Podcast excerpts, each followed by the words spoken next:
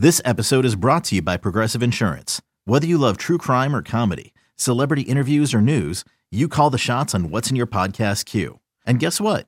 Now you can call them on your auto insurance too with the Name Your Price tool from Progressive. It works just the way it sounds. You tell Progressive how much you want to pay for car insurance, and they'll show you coverage options that fit your budget. Get your quote today at progressive.com to join the over 28 million drivers who trust Progressive. Progressive Casualty Insurance Company and Affiliates. Price and coverage match limited by state law. When you need mealtime inspiration, it's worth shopping Kroger, where you'll find over 30,000 mouthwatering choices that excite your inner foodie. And no matter what tasty choice you make, you'll enjoy our everyday low prices, plus extra ways to save, like digital coupons worth over $600 each week. You can also save up to $1 off per gallon at the pump with fuel points. More savings and more inspiring flavors make shopping Kroger worth it every time. Kroger, fresh for everyone. Fuel restrictions apply.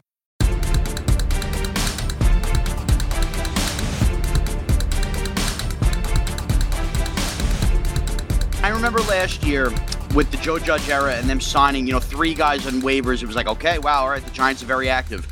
Boy, what a roster shuffle this has been between practice squad signings and who will be elevated and everything else. It is hard to keep up with everything the Giants have done over the past couple days. But the most recent news, and I think, look, not that you're going to get Deion Sanders in free agency at corner at any point, but you had highlighted safety a week ago, and they end up signing two of those guys in Pinnock and obviously Tony Jefferson. Today, a guy who started 16 games a year ago for the Atlanta Falcons at cornerback, Fabian Moreau, signed obviously to the practice squad with the expectation, maybe not for week one, but by week two at least, he becomes elevated as we start to use some of those elevations and then kind of figure out who eventually formulates this roster. Uh, Paul, we both asked for a safety. You got two. I asked for a corner. I now have three, but this one makes me feel a little better because of starting experience. And somebody Yeah. comes from Dean Pees's defense as well, which is obviously, you know, a trickle down from Wink Martindale's defense. Uh, your overall opinion on what Joe Schoen's done here and, and Fabian Moreau being the latest version of this? Well, Sean, as you said, the cornerback depth was very thin in terms of proven experience. There, there just wasn't a whole lot to smile about but behind the starting three guys. So I don't think there's any doubt that they needed to go grab somebody. Now, Moreau wasn't a guy necessarily on my radar, but you Right. say from Atlanta, previously from Washington. Yep. He's been in the league for a few years, so he's a wily veteran, and he's been in the division before. So, you know, I understand it because they needed a grandpappy, if you will, in the room. I mean, a grandpappy, Paul, a grandpappy. Right. Well, like Adoree Jackson was was the, the oldest vet in that Right. corner room.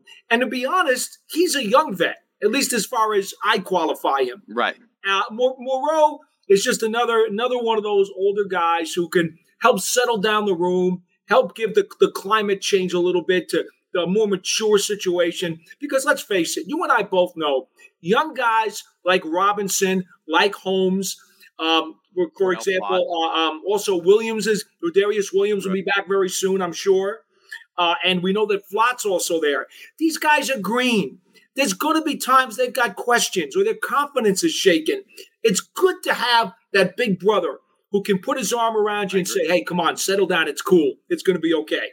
I, I completely agree. And look, I, again, does my win total opinion shift on this team? No, but I feel better about stability in games. Uh, you know, with guys like this who have just flat out played, even if they're not great players, because clearly anybody you grab now is not necessarily going to be a great player. I, you know, Tony Jefferson's not a great player anymore, but he was kind of that rare. He, the Ravens fans thought he would be on the team kind of player. So I'm happy the Giants went there, which you know kind of walks me into all of this you mentioned just pre-show a little while ago, and the reason I'm going to tie this in now, they are going to have two practice squad elevations for this week one game. We assume that Tony Jefferson for sure will be one. In fact, it really is starting to feel like Tony Jefferson's role on this defense is going to take on a bigger role with Blake Martinez, which we will get to in just a second. But this also could mean Max Garcia is not elevated for week one, which was a guy who I think some people thought was in that mix to start at left guard here because we don't know who the heck is starting at left guard. It could be, as you pointed out, like five different variations. You know, who is going to play? Could they actually rotate a couple guys in the mix? And here we are. on the cusp of week one with yet another major offensive line question, which is something Giant fans don't want to hear. Now, the difference is it's one question, it's not five or four questions on the offensive line. So at least we've, you know, changed our mindset on that. So where are you at with left guard right now, Paul? Well, I think the other thing that's good about it, Sean, is that at least they actually have five options to choose from. That's true too.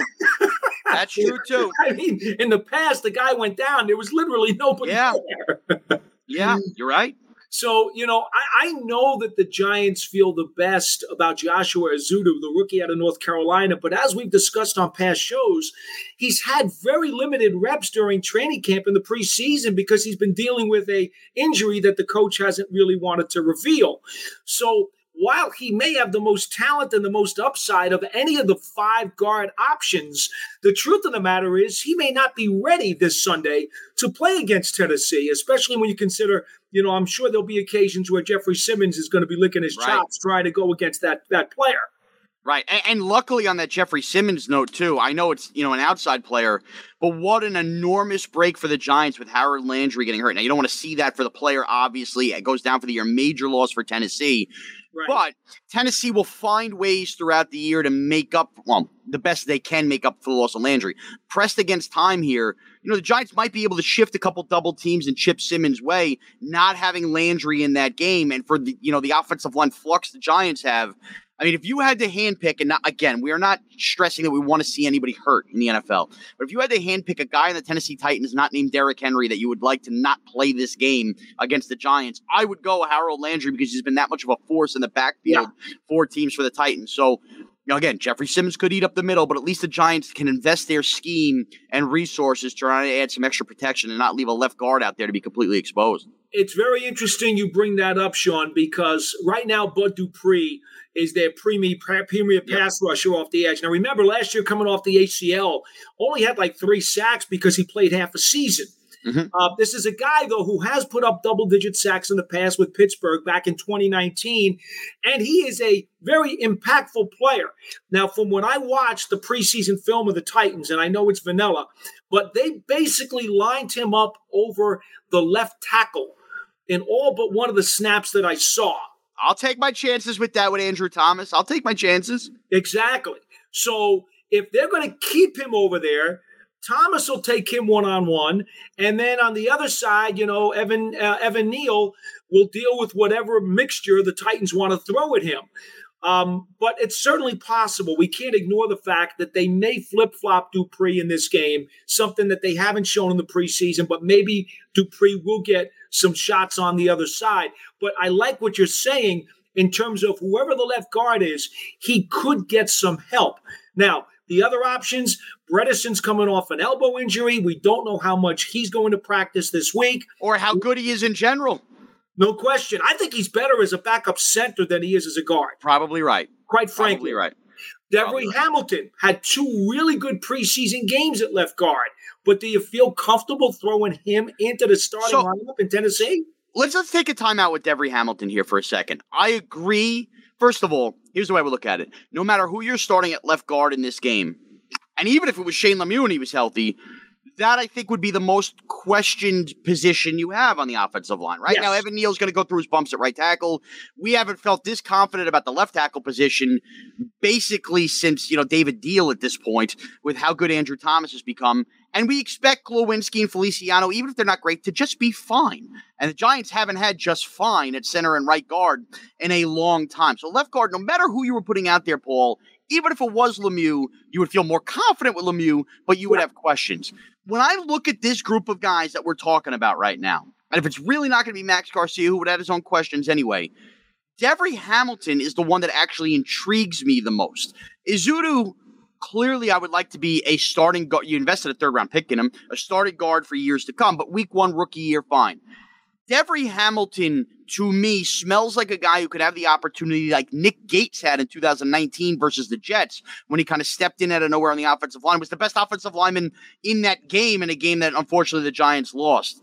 The upside and intrigue is there from the preseason. And internally, as a fan, I think I'm rooting for Hamilton to seize that moment this week at practice and be our left guard in week one. Well, interesting in that Hamilton was originally a tackle, and the Giants have used him more at guard because they wanted to uh, assist him in some position flexibility. Right. Well, what happened? He played two preseason games as the starting left guard and played very, very well, albeit against second and third teamers. Correct. And so that's where it gets a little sketchy.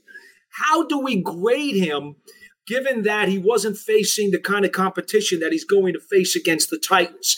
That's where it gets a little sketchy. So do you feel more comfortable with a Max Garcia who's been in this league before and has started games and, and is a natural guard center type?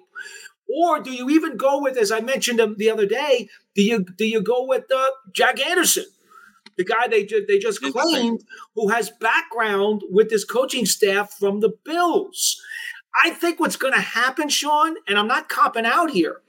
I think the Giants are going to work two or three of these guys as the first team left guard during practice this week, and they may not decide till Wednesday. They're going to be they're going to be working uh, Tuesday, Wednesday, full practice again. They'll be off Thursday this week. It's a Right. crazy week the way the schedule works. Then they'll be back at full practice on Friday. It might not be till Wednesday or maybe even Friday when they decide who their starting left guard's going to be. It may all depend on practice reps. Who does the best? Amazing. So, in, in essence, this week in practice is going to feel like another training camp just for at least that position in terms Right. of winning a position battle. Uh, and in all the years of bad Giants football recently, forget the good Giants football, I don't remember a week like this ahead of the opener with so much uncertainty around one specific position.